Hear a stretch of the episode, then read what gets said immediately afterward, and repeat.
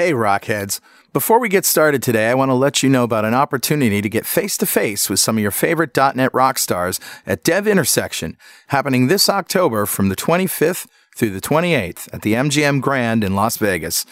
One all day workshop in particular is called Building Single Page Applications with Angular 2 with John Papa and Dan Wahlin. That happens all day Tuesday. Now, this is a hands on workshop, so you bring your own laptop and do the work. This workshop explores the core pieces that help you build end to end SPA solutions, including the role of ES6 and TypeScript, project setup, code structure, using data binding and MV star, abstracted remote data calls through services, routing, and more. You'll see several demos and be provided with the code throughout the workshop that'll help you learn and understand the Angular 2 framework. And if you register for a workshop package before August 3rd, you'll get your choice of a Microsoft Band 2, a Surface 3, or an Xbox One. Plus, you'll save nearly a grand. Get it? All right, well, register now at devintersection.com and we'll see you there. .NET Rocks, episode 1342, with guest Chris Love. Recorded Friday, August 26th, 2016.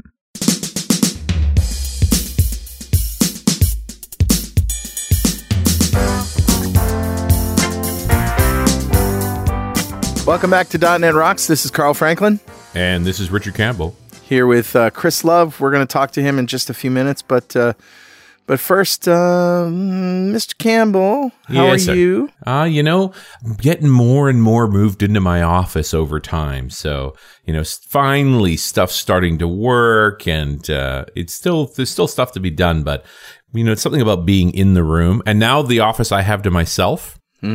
So I'm putting up a bunch of sound dampening and so forth. Rather than having a recording booth, my whole office is the recording space. That's awesome. I'm really happy. Well, I can't complain here. I mean, I'm in the studio. It's uh, fairly clean, and uh, everything's working perfectly. And um, I haven't Don't jinx seen it. the sun all day because this is the fourth show we've recorded today. Yep. I love a four show day. Yeah, me too. Got to uh, hang out with my cousin who stopped by last night. That was fun, but now it's back to work. Hey, let's roll the music because I got something very interesting. I think you'll find, and maybe Chris will find it interesting too. All right, dude, what do you got?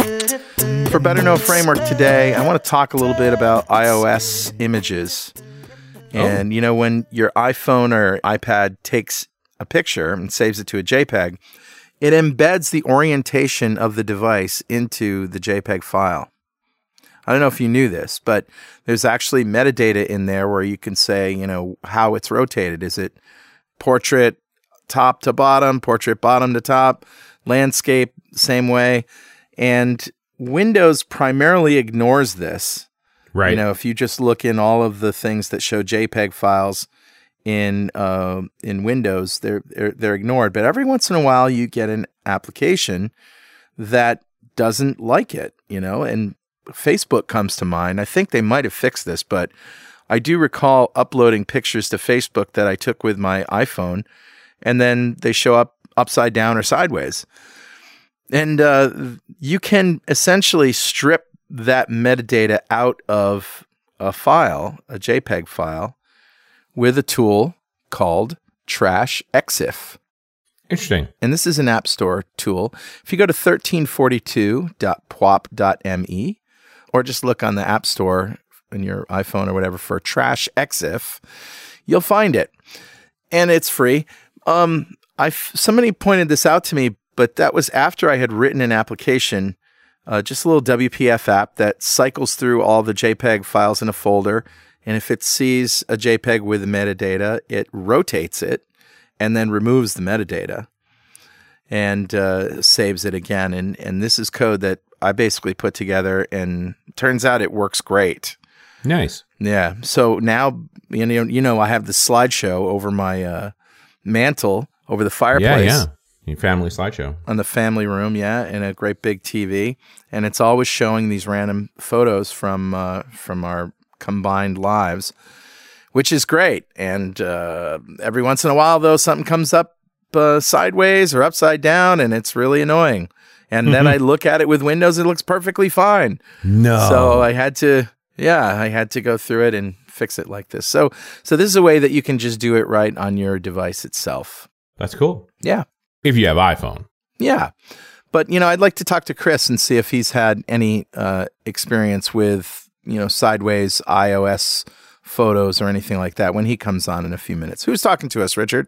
Grabbed a comment off of show 1183, the one we did back in August of 2015 with Chris.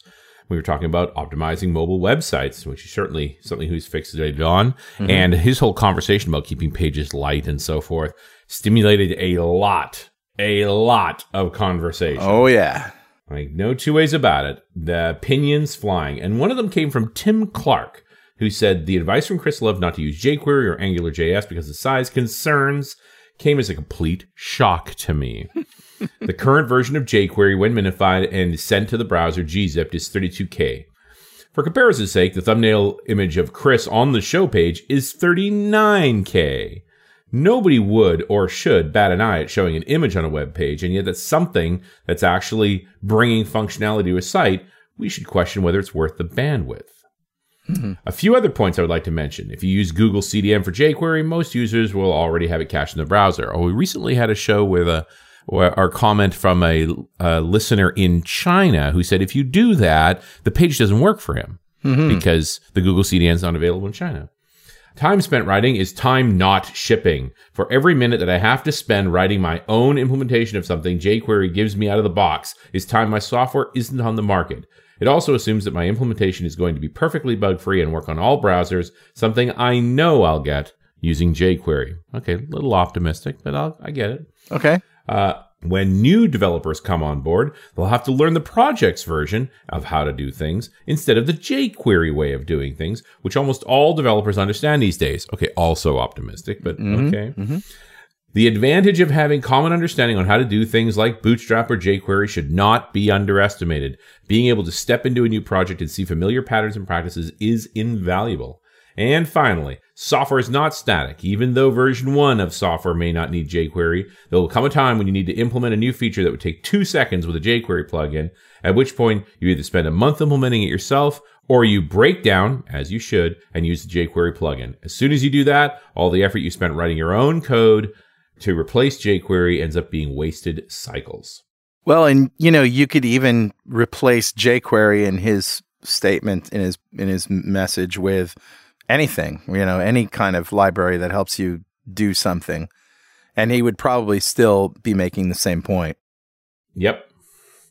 Well, and you know, it's just an interesting discussion about you know, there's two different viewpoints here, and I know we'll bring Chris in, and he'll have plenty to say about this because he mm-hmm. did have a long conversation with Tim in the Disqus comments about exactly this issue, which is.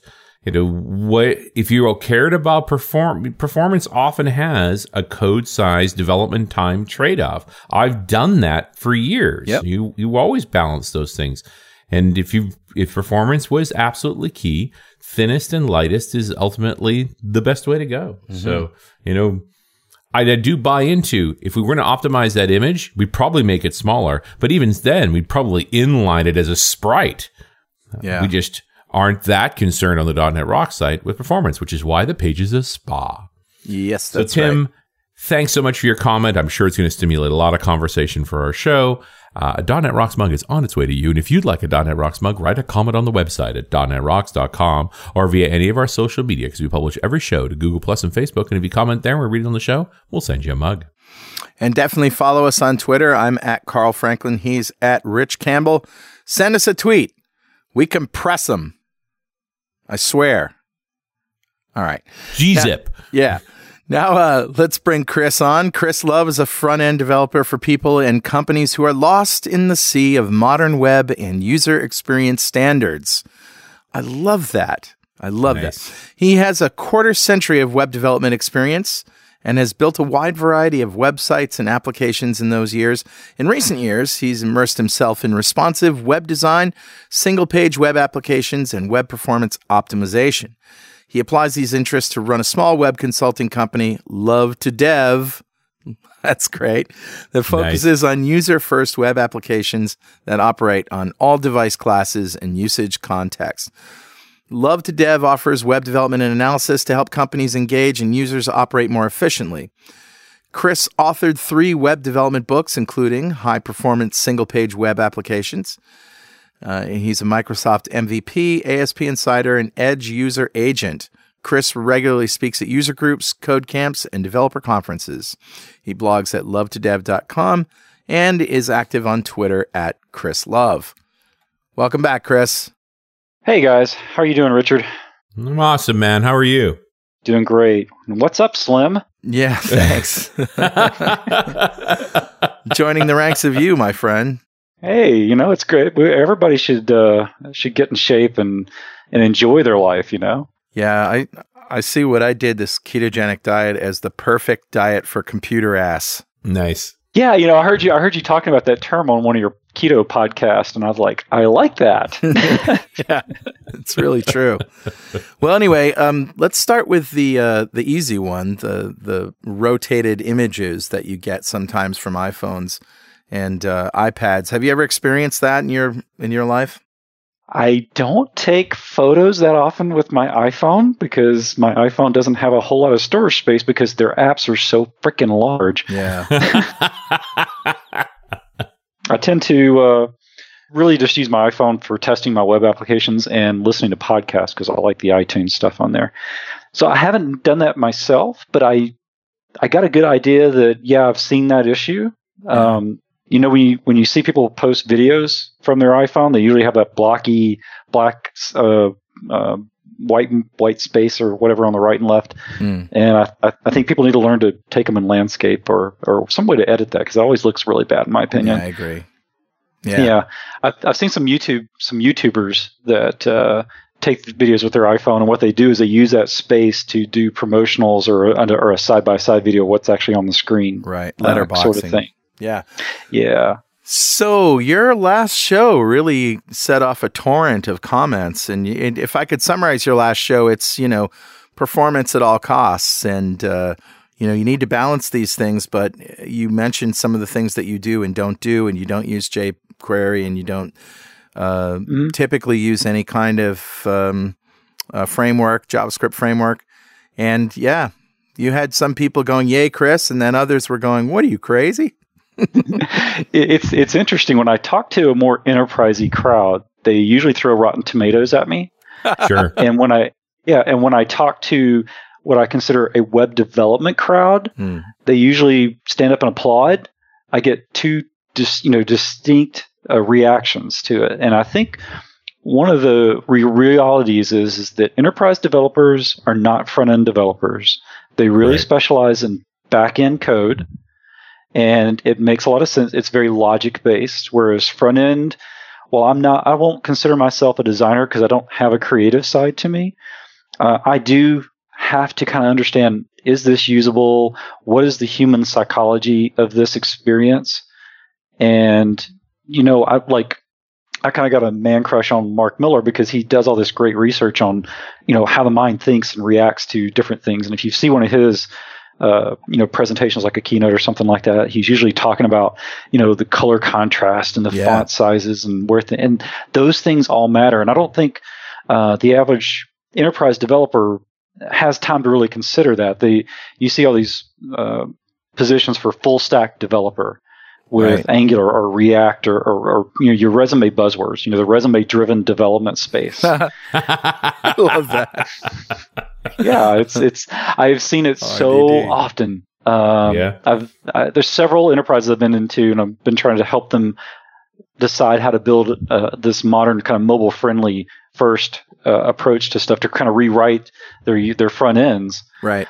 And they're and they're they're like, man, this stuff just looks really good, but I'm so worried about basically buzzword bingo on my resume. Yeah. And then they usually just fall back to um, the big the big framework, and usually the stuff goes really slow. Um, and yeah. you know, Josh, I think it was, was it Josh Clark was the the gentleman's Tim. name that commented on there.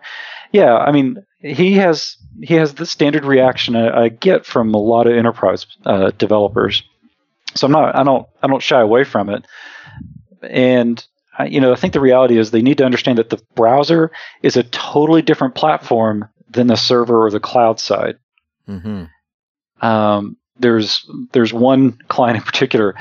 They had a team of ten developers on a project, and they were all being switched from the back end where they'd been working for say 10 years on, on the same kind of architecture it was it was service bus sort of architecture stuff and making them do all front end stuff and they looked at it and said we don't have a service bus in the browser. We must write a service bus in the browser. So they spent six weeks writing service bus for the browser and came up with 600 kilobytes of code to say hello world.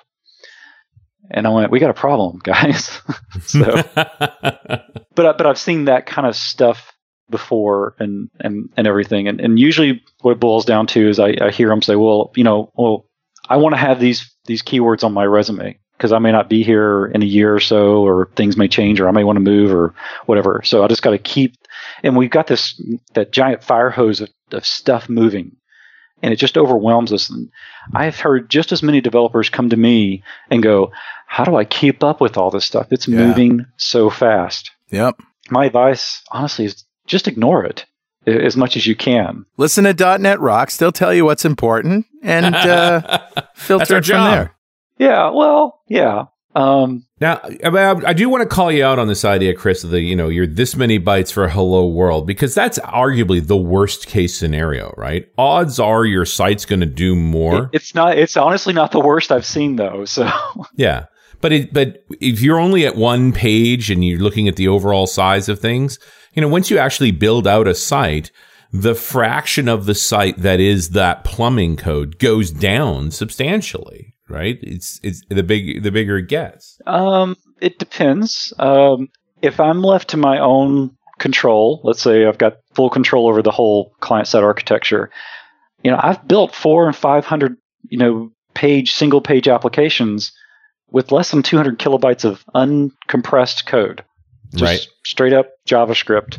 Because I understand basically how to do, I, I, try to follow like an MVC pattern. If you really looked at my code, you would look at it and go, wow, that probably is like backbone, just slightly simplified. And that's, right. that's, that's about as close as I can get to a popular framework that I follow. That architecture to me works really well. And so it becomes very thin and very lean. Now, Backbone, one of the reasons why I didn't jump on Backbone is it kind of has a hard dependency on, I think it was uh, underscore and possibly even jQuery. And while I like underscore being nice and small, one of the things that just kills me, this is maybe my OCD side of me, is it's got functions in there that I'm not going to use. And why do I want to ship that code if I'm not using it? if I could basically, well, I mean, but so what I do is I will get underscore, I'll get Lodash, for example, and if I can break apart the the, fun- the single function or or four or five functions that I need, you know, I will make a small extension module or something off some sort of you know base module or like a function, essentially extend extend a class uh, with a function. Take that functionality out as much as I can and keep it as simple as possible. Right. I mean, most of the time, people tell you, "Well, you write stuff from from scratch." Honestly, I don't usually. Um, I, I, visit Stack Overflow every day, just like everybody else, and nice. and kind of wade through some some ha. all these uh, you know weird edge, edge cases, and because my mind just can't remember every single thing out there, uh, especially in the CSS space. Wow, there's so much you can do there.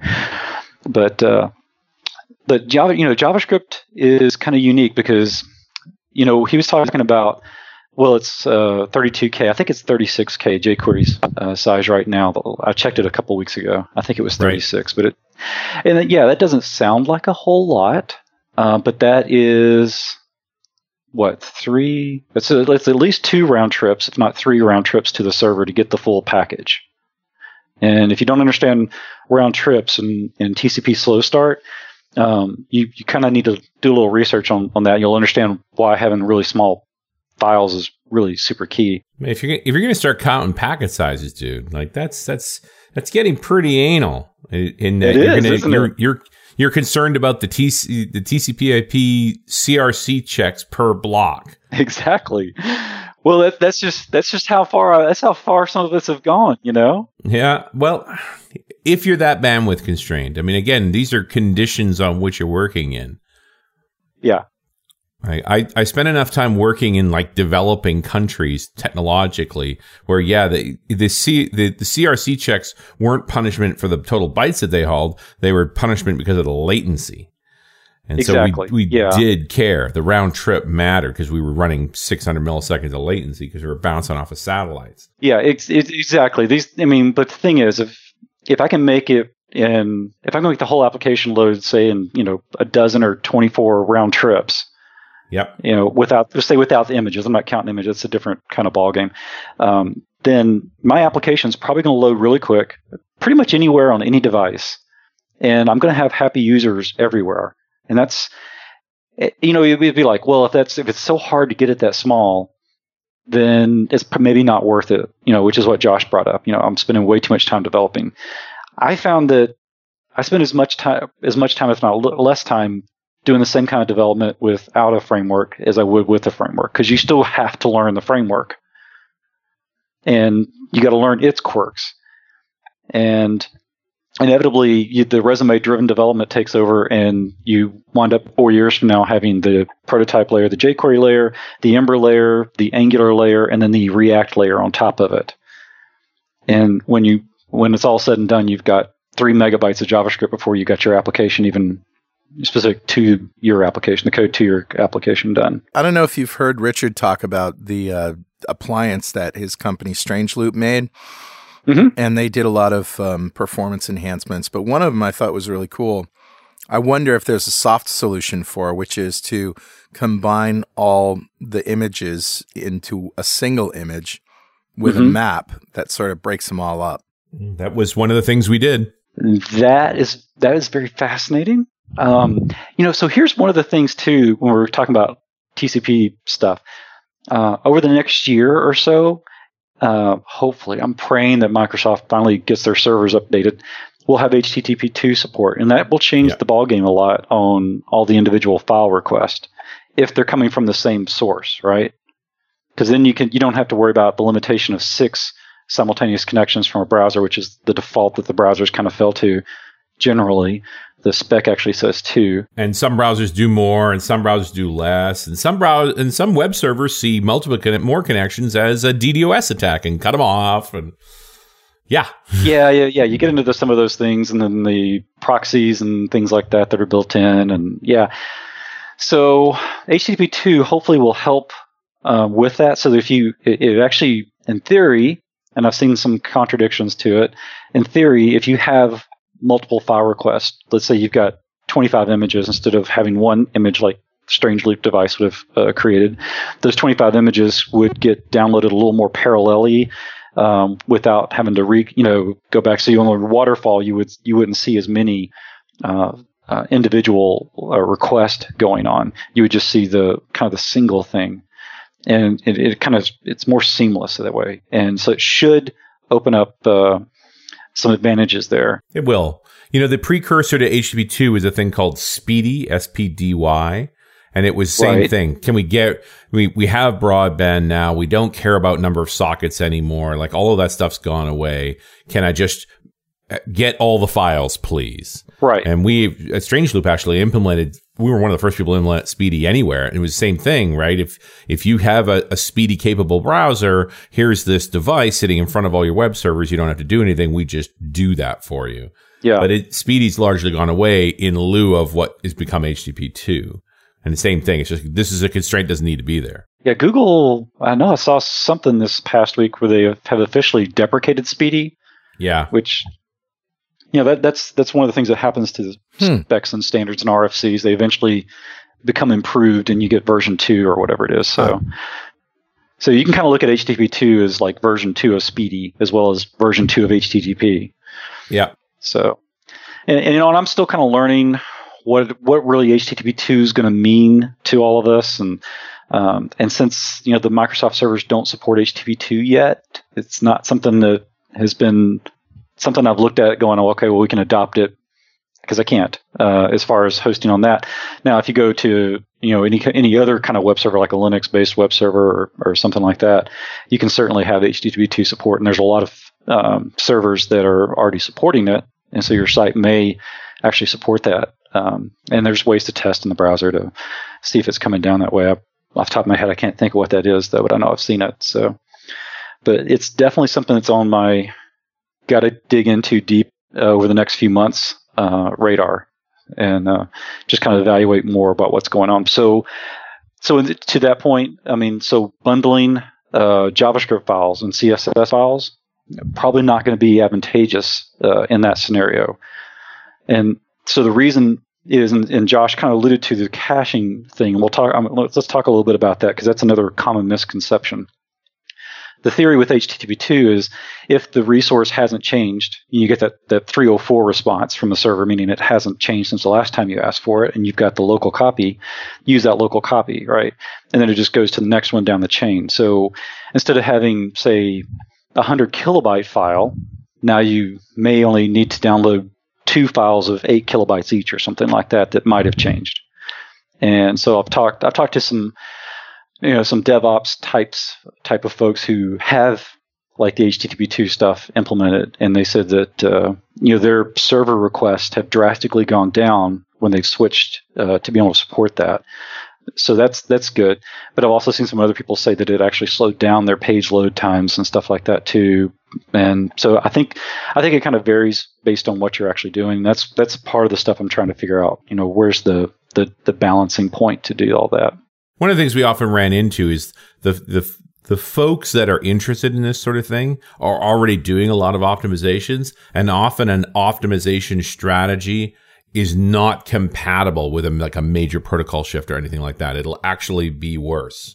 They can probably make it better if they take the time, but it's not a small thing. And it's, you get into this. There is not one right way to do these things. No, there's there's really not. And you know, I get accused of being you know extremely dogmatic about things. I'm not as dogmatic as people think. I'm just more like you got to make that time to first interaction crisp, and you got to make the the interaction with it after that uh, fluid.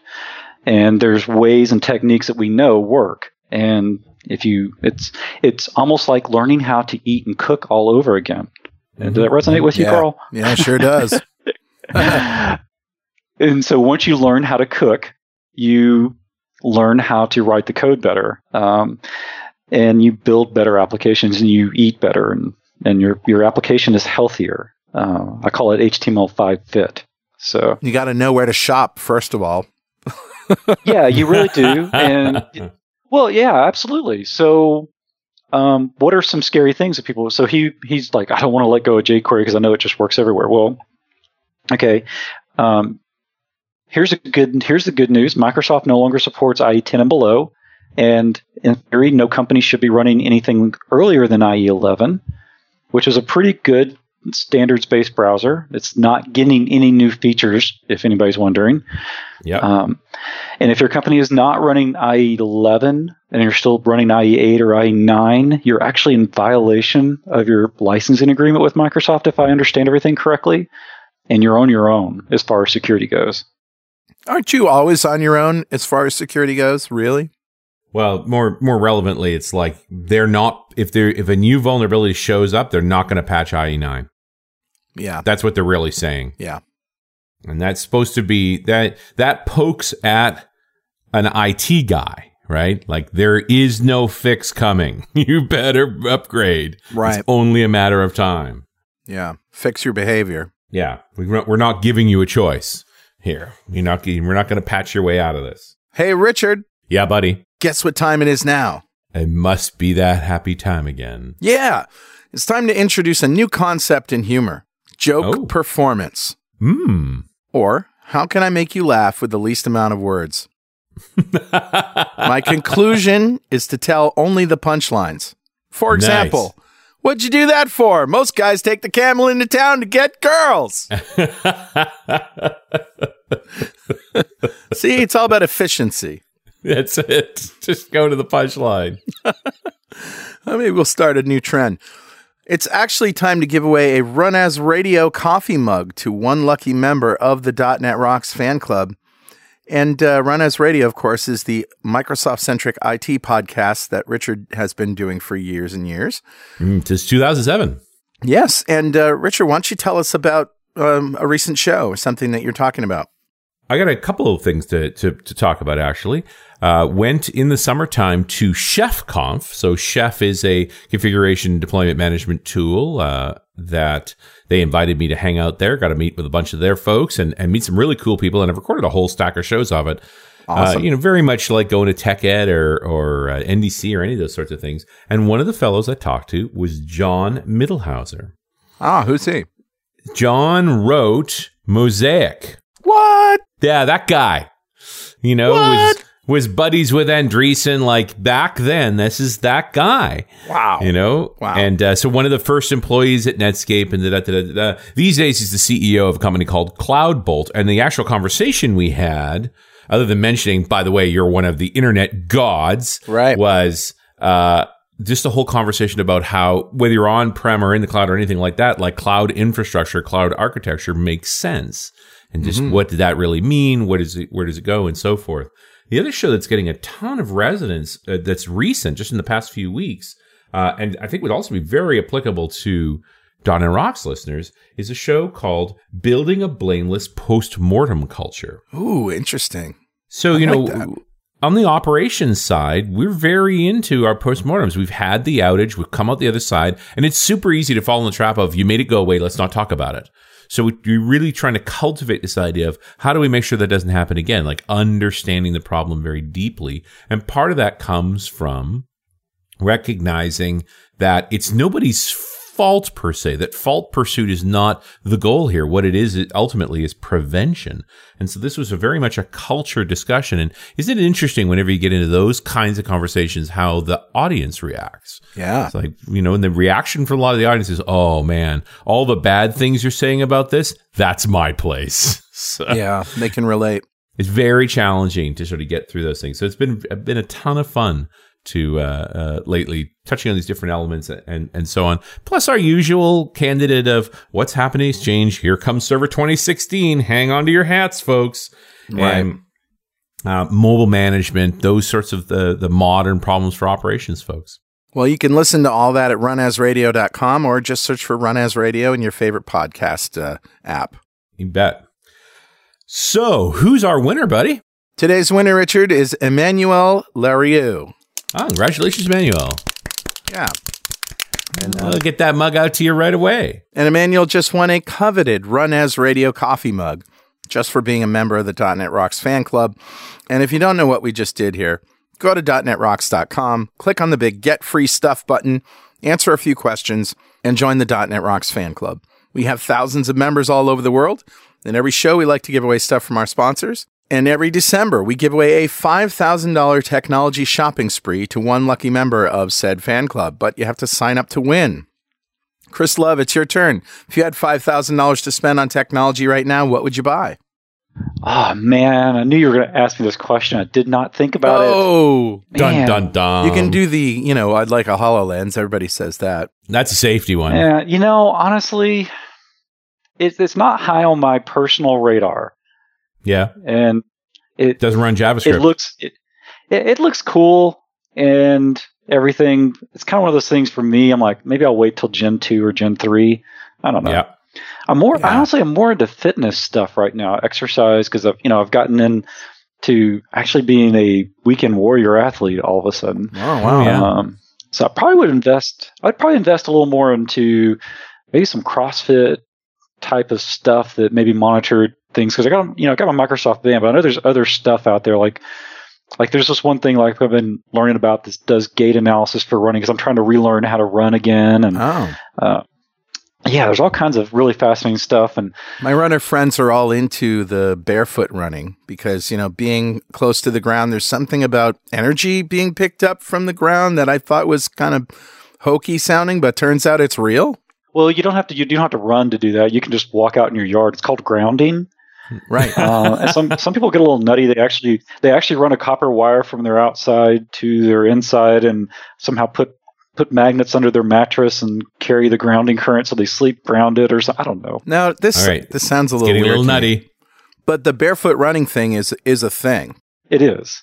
It's it's been a fad. I think it's kind of trending down from what I'm picking up on because I'm getting all into this running, ultra running, endurance running. So because I'm running obstacle course races, Spartans in particular, Wow. So I'm learning a lot of the culture again, or a period, first time ever, well, this running culture. Um, and so, yeah, the, the, I think three or four years ago, the barefoot running was like a kind of a cool fad thing, but they kind of they said it's come and gone a few times. Uh, but just walking around barefoot is probably actually a good idea from what I can pick up on. Yeah. Hey, nothing else. The grass feels good in your toes. So. And in Richard's uh, part of the world, the magic mushrooms grow in the lawn. Yeah, well, so you can yeah. have an altogether different experience walking through the grass. You know, it'd probably be it, it would probably be about five thousand dollars in technology equipment, maybe a better treadmill and some a cycle or something like that that I, that I don't have downstairs. Nice. It would give me all kinds of good feedback. I like I like the data. I actually figured out how to hack the data in my Microsoft Band Health uh, stuff through the API. I figured out how to spoof right. it and get all my Microsoft Band data. And I'll let um, Dave Voyles, the one of the local uh, DX guys, he had a group out in Pittsburgh do some sort of code campy kind of thing, and they took my data and did something with it. I don't even know what they did with it, doing like big data analysis or something. So, oh. all right. Well, maybe we should get to the topic: going HTML native, Chris. Yeah, well, I mean, some people call it vanilla JS, and I think yeah, uh, one of the things that we were kind of getting into a little bit was, you know, people get scared of, you know, well, if I don't have this the, the big brand name off the shelf stuff, what am I going to do? Um, well, it's just like going to the grocery store, you know, the produce aisle, and then right next to the produce aisle is like that supposedly healthy um, aisle stuff that most people avoid. Um, that I've learned to actually go down and buy mm-hmm. things from now, like mm-hmm. you know almond milk and coconut water and things like that. Okay um, and almond butters. That stuff not so. That stuff's awesome. Uh, anyway, but, uh, I like pig butter personally, otherwise known nice. as lard. Oh yeah, the pig butter. I heard y'all talking about that on your on your podcast. Yeah, uh, I was wondering what pig butter was. Okay, good. Uh, so um, there's there there are healthy alternatives to everything, um, and you know I I think people freak out because I say I wrote my own version of jQuery. I wrote a little library called Dollar Bill, uh, and it's I haven't looked at it in a while. I don't know, 12 or 15 kilobytes minimized, and maybe that's before. I don't even know off the top of my head. It's it's tiny, but it has all the core functionality that I need in jQuery. It doesn't have the Sizzle engine because all the browsers support the document.query selector all uh, API functions that weren't there when jQuery was created, for example. Right. So that cuts out 42 kilobytes, I think, of jQuery right there that you don't need. And then there's some other functions that I don't really use um, that I just didn't replicate in there. But I can add them on if I want to because the entire architecture of jQuery is a is that plugin architecture. Every one of those core functions genuinely is actually a plugin, uh, which really means it's an, it's a function that's been added onto it. Um, kind of uh, so, and it's just been bundled into this the core package for you. And so all plugins are just functional extensions. So it serves as kind of like this base utilitarian object for me, uh, except I don't have the full weight of jQuery coming down the pipe. And that, nice. you know, that's good and bad. I don't worry about supporting obsolete browsers.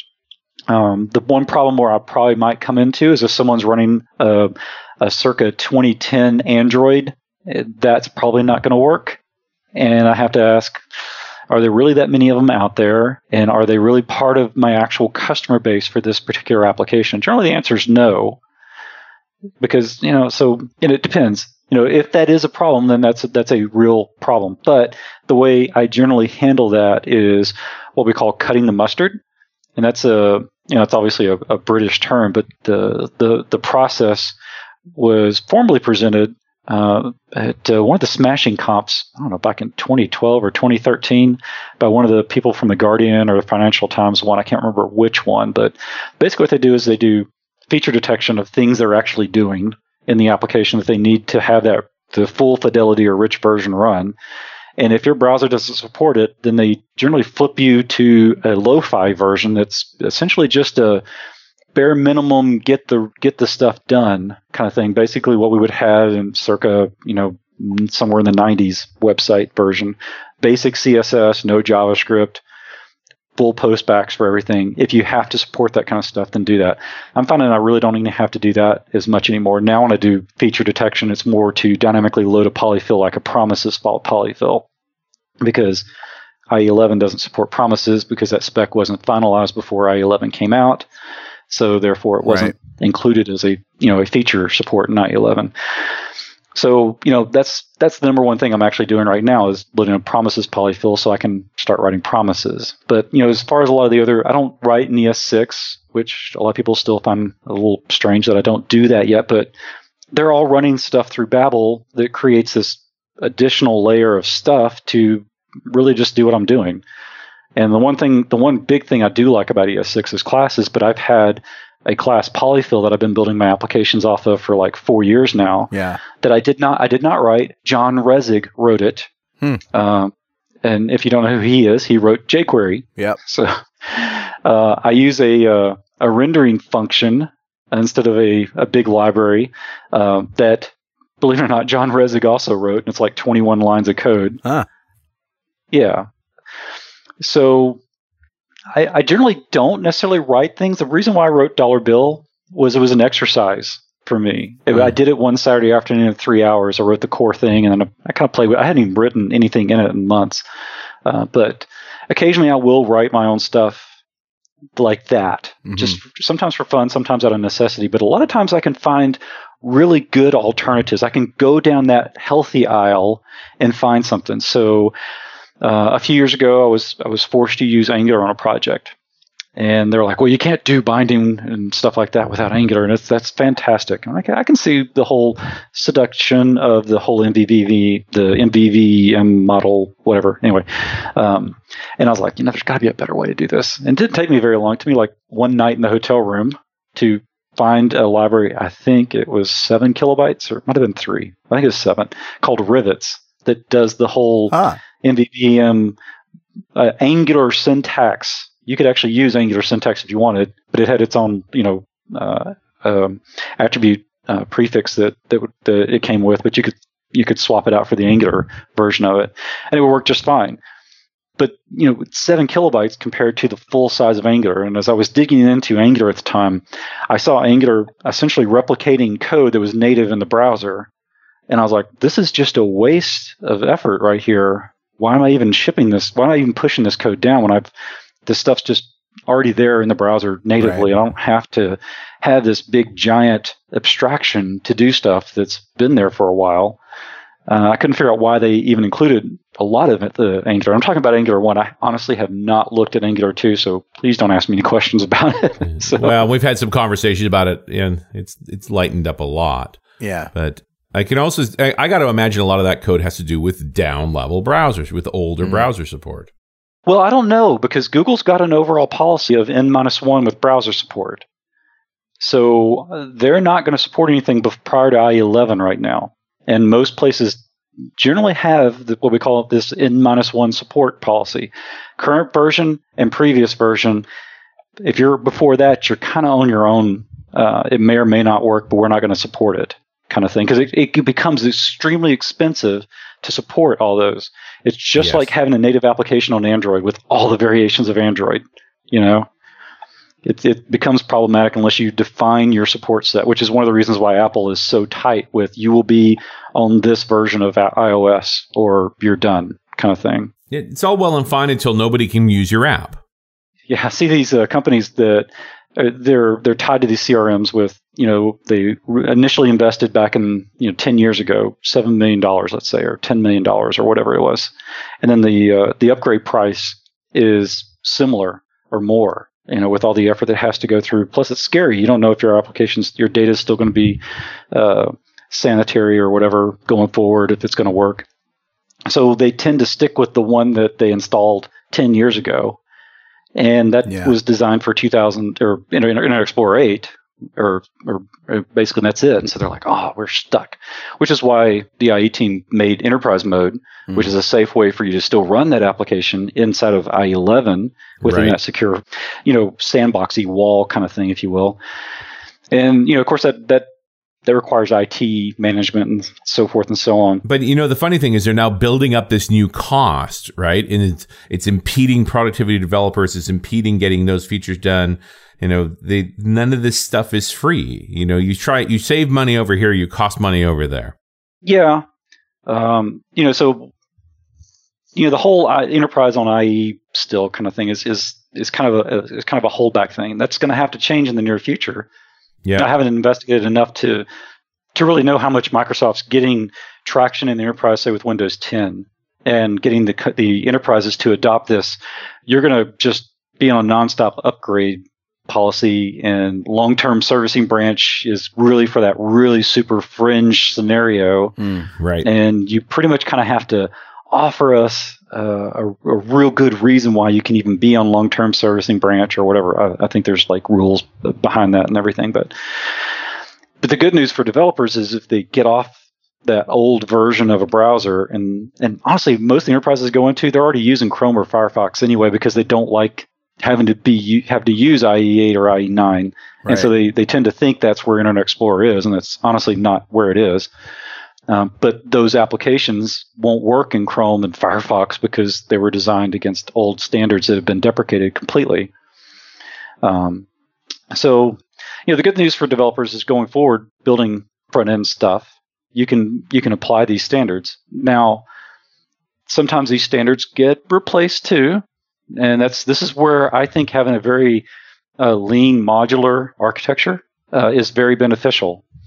So one of the one of the things we're going through right now is application cache is probably going to be deprecated in a couple of years. That's my that's my prognostication mm-hmm. in favor of service workers, which I'm very excited about. And service workers are being worked on right now in Edge because the spec is becoming closer and closer to recommendation status and that's great. I haven't actually written very much other than some quick little you know demos for service workers, but um, my architecture, the the core architecture I use for my spas to manage stuff, essentially becomes native with service workers because it's got the whole caching mechanism built in. It replaces Ajax with the fetch uh, mm. stuff, so it makes Ajax a lot better.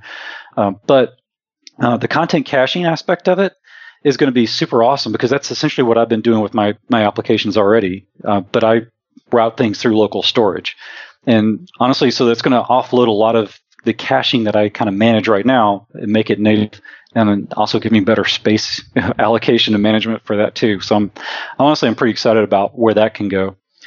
Um, so that's you know that's that's just an example right there. You know, if we if you build stuff with App Cache, which is gives you the ability to do offline applications, that spec, yeah. you know, it's always been kind of quirky and clunky to work with anyway. That may be going away in the near future in favor of service workers.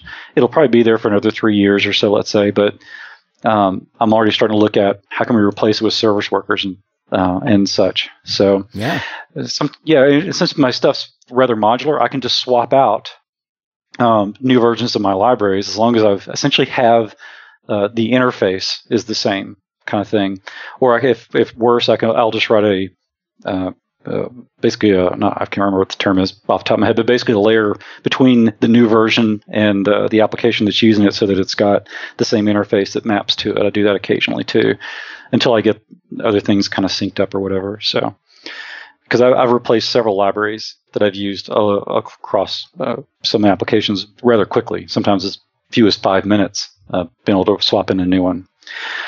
Wow. So yeah, wow. Yeah, we kind of we, we kind of started off with you know we, we, you won't have all this cool stuff. Well, the reality is somebody's probably written a library or a module or something out there that does what you're afraid is not there. Sometimes a little hard to find. Right. Stack over Stack Overflow is your friend. There's a few other sites that kind of try to curate these things. I need to do a better job of uh, sharing those sites out. Um, but uh, they're, they're out there, and I, you know another thing that I do I do go find jQuery plugins. Sometimes they work against Dollar Bill, and I just use them. Uh, sometimes I look right. and see kind of what are they really doing, and I can quickly see how to write the code to do it. So I do write it from scratch um, because you know their library, their plugin may be 20 kilobytes, and I can do it in two.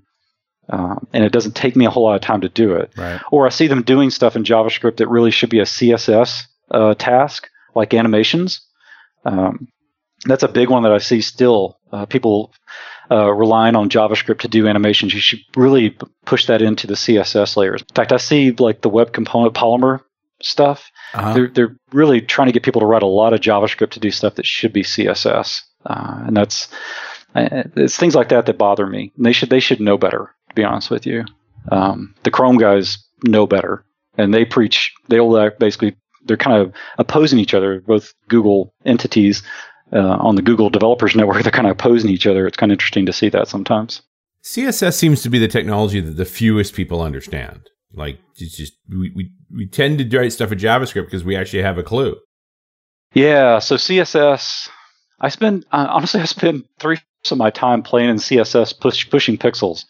And if you get into responsive design, I think you're going to be sitting there most of your time, kind of looking at your application in different viewports to see what does it look like. And this is one of the reasons why I have, oh, I don't know how many phones and tablets.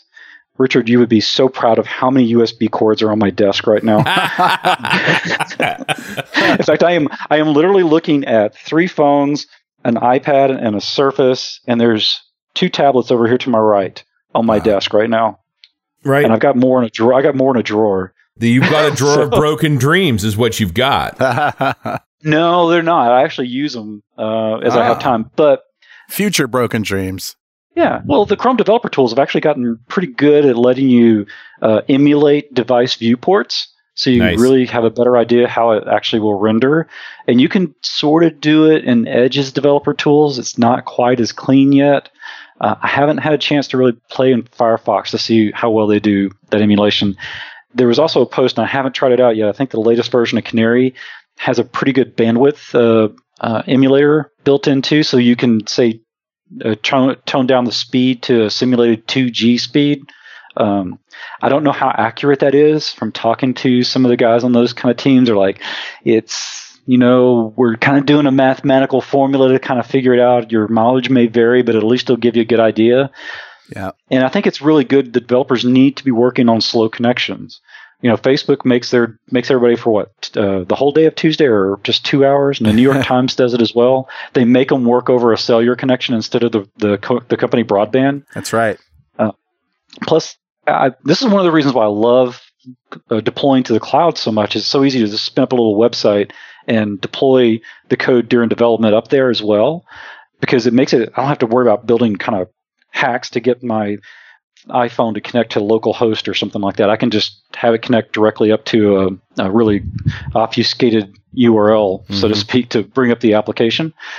And I can actually test it on the device pretty fast and over a cellular connection if I want to. And that's and that's very beneficial because I do get a better feel. What is this going to be like on a phone? What is this phone experience really going to be like? Even if the phone's on broadband, the CPU and the memory, the disk storage are always much much more limited than your your desktop PC. So mm-hmm. it, it provides a more realistic experience for the developer, and I think too many developers don't go that level, and so they think it's if it's fast on my desktop, it's fast there. And I think you really have to go to that level to to really experience it. So one of the things about like having the big JavaScript payload. So the difference between say an image, which Josh brought up, and the JavaScript being roughly the same size, the image doesn't have to be evaluated by the browser, whereas the JavaScript is. And so there's latency built in at that point, even if the even if it's cached locally, mm. um, the browser's still going to have to evaluate it. And um, Tim Kadlec did some really good uh, research on it. He used some code that Etsy uh, published at a, at a velocity a couple three years ago, where they were measuring how long it took different libraries to actually process. And the, and the, and the Etsy code, the JavaScript on the Etsy, how long did it take to actually get evaluated for different devices? Hmm. And so Tim published, what, well, how long does it take jQuery to get to get evaluated. And I, I, ran his code on a bunch of my different devices. I can't remember the numbers on his post. If you look up Tim Kadlec, uh, you'll find it. it. was I think it was October 2014 because it was before I went on my diet. I know that.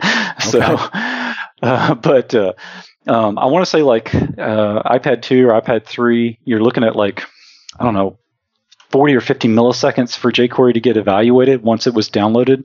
Mm. Um, which doesn't sound like a whole lot, but when you when you've got a lot of websites now have like let's say 50 to 100 JavaScript files being downloaded, and each one of those has to be downloaded and time to first byte, all that kind of stuff be considered.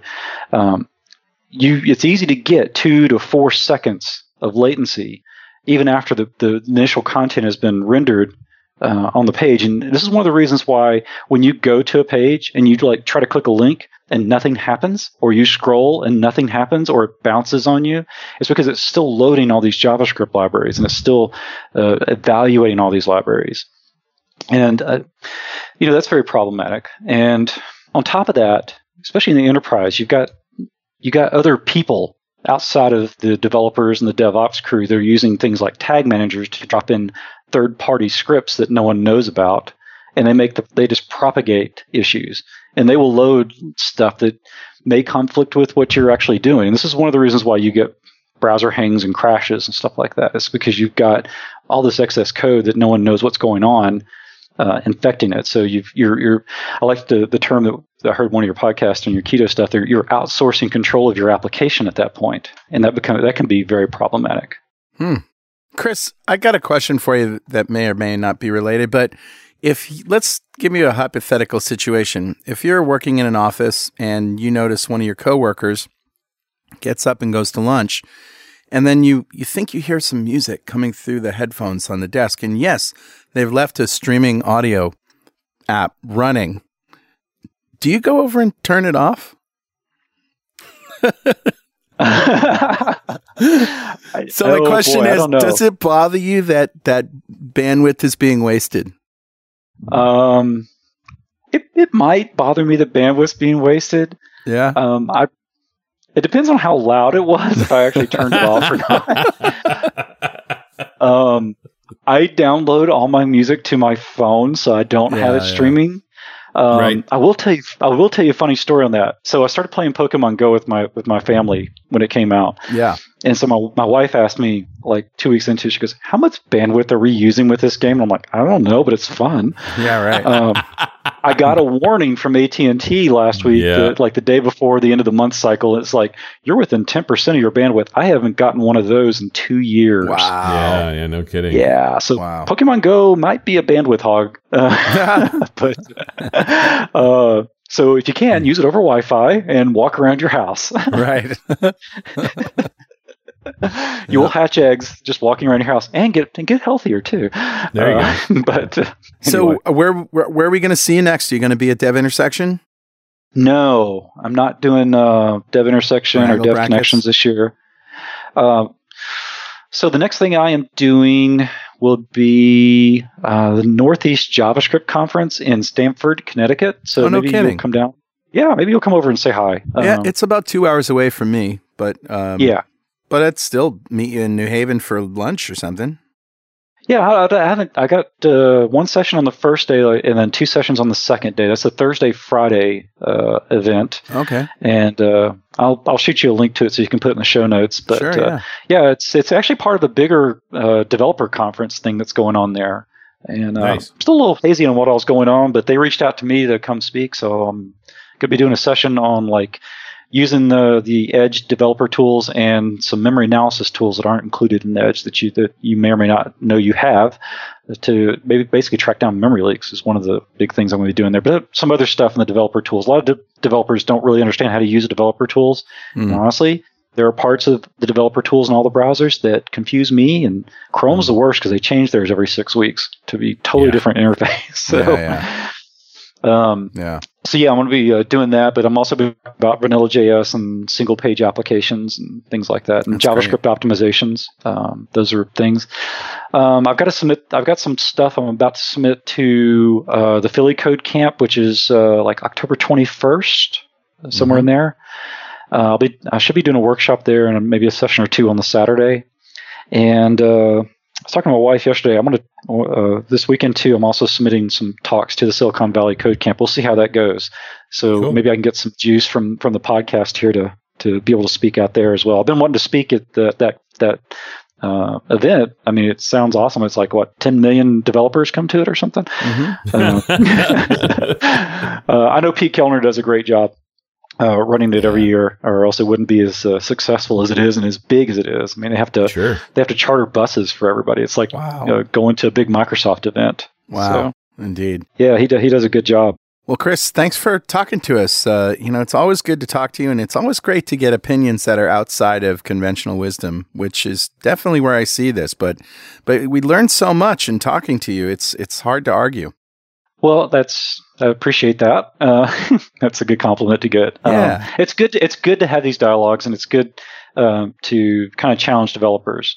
That is absolutely true. Yeah, and and you know they challenge me, and I and you know my, well I fight back. I actually appreciate it, and I enjoy it. It's good banter. Um, And uh, there's always ways to do things differently than what you're doing. And that's why we have so many different options out there, and that's right. and that's healthy. But when it boils down to it, the the real goal of your business is to be successful. And while that may be uh, getting customers to buy something from you or sign up for something or engage with you somehow, or just in the line of business employees be more productive, engaged, and happier at work. Yeah. Performance has a lot to do with the psychology that's going on there. There's so much research uh, around that, and it just constantly proves it out. Sure so does. That that's what I'm. That's what my goal is: is to make things that end users and customers really like. Um, damn the damn the developers, so to speak. But, All right, Chris. Thanks again, and we'll talk to you, dear listener, next time on .NET Rocks.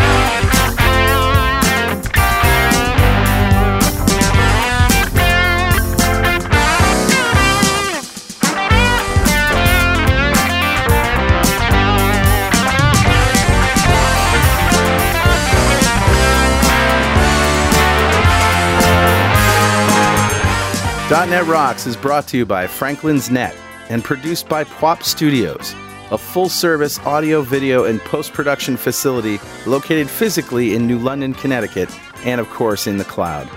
Online at pwop.com.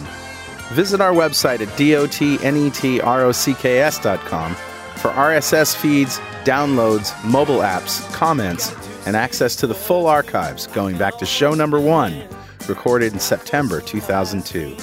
And make sure you check out our sponsors, they keep us in business.